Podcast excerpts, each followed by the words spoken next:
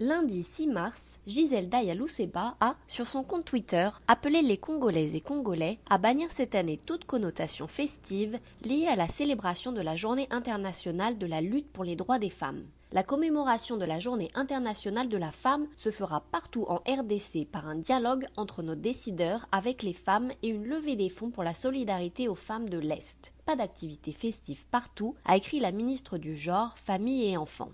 La journée internationale de la lutte pour les droits des femmes est en effet parfois mal comprise. Offre de pagne, organisation de concerts ou soirées arrosées au Ganda, nombreux sont les exemples reléguant ce jour de réaffirmation de l'importance de la lutte pour les droits des femmes à une simple fête commerciale. Les inégalités sont pourtant toujours bien là et le combat loin d'être terminé. Alors, à l'occasion de la Journée internationale de la lutte pour les droits des femmes, quelles sont les avancées concrètes en RDC ces dernières années?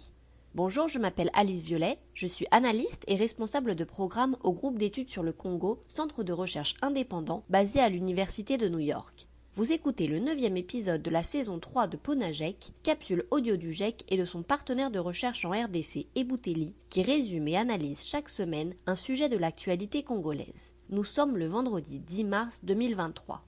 Le docteur Denis Mukwege, prix Nobel de la paix 2018, va même plus loin dans un communiqué publié mercredi, je cite En RDC, la journée du 8 mars ne sera pas non plus un jour de fête, c'est bien plus qu'un jour de deuil. Il invite par ailleurs les femmes à s'habiller en noir. Les femmes sont encore bien trop confrontées à des violences sexuelles, physiques et économiques, ainsi qu'à des discriminations en matière d'éducation, de santé et d'emploi. En particulier, les groupes armés impliqués dans le conflit dans l'est de la RDC utilisent massivement la violence sexuelle comme arme de guerre. Depuis 2017, le baromètre sécuritaire du Kivu a recensé 39 viols collectifs commis majoritairement contre des femmes et des filles.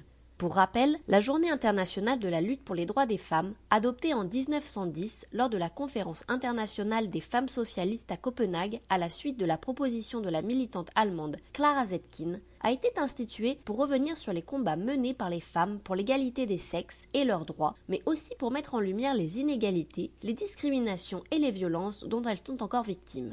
Le 8 mars, même le président de la République, Félix Tshisekedi, désigné champion de la masculinité positive par les chefs d'État et de gouvernement des États membres de l'Union africaine, souhaitait marquer son soutien à la lutte pour les droits des femmes en prenant part au tout premier dialogue sur, entre autres, la participation des femmes en politique, organisé par le ministère du Genre, Famille et Enfants. Plus de 5000 femmes issues de divers milieux sociaux et professionnels ont participé à ces échanges. Parmi les recommandations ressorties de ces discussions, on peut retenir la demande d'une participante d'instaurer un quota pour les femmes siégeant à l'Assemblée nationale et au Sénat. Actuellement, on ne compte que 69 femmes députées sur 500 et 11 sénatrices sur 109. Qu'en est-il de l'arsenal juridique ces dernières années? Depuis 2006, la Constitution de la RDC a consacré la parité.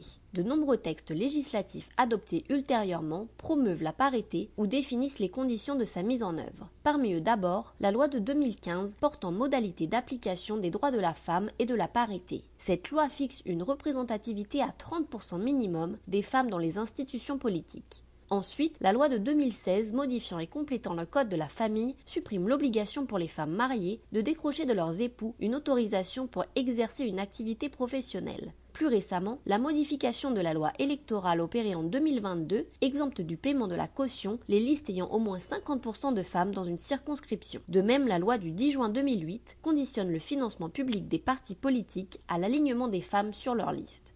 Mais ces lois sont loin d'être suffisantes et elles ne sont pas toujours appliquées. Selon une étude de l'ONG Action Aid sur le harcèlement sexuel dans le monde du travail en RDC, près de 80% des femmes travaillant dans le secteur formel ont été victimes de harcèlement sexuel au moins une fois dans leur vie professionnelle. Dans les institutions publiques notamment, une femme rapporte, je cite, Lorsque j'ai annoncé être enceinte de mon second enfant, mon supérieur m'a dit Yango Bino Bolala Katena Butu. Traduction Et donc vous, vous ne dormez pas la nuit. Finalement, selon une étude de l'Organisation des Nations Unies, au taux de progression actuel, atteindre l'égalité des sexes pourrait prendre près de 300 ans.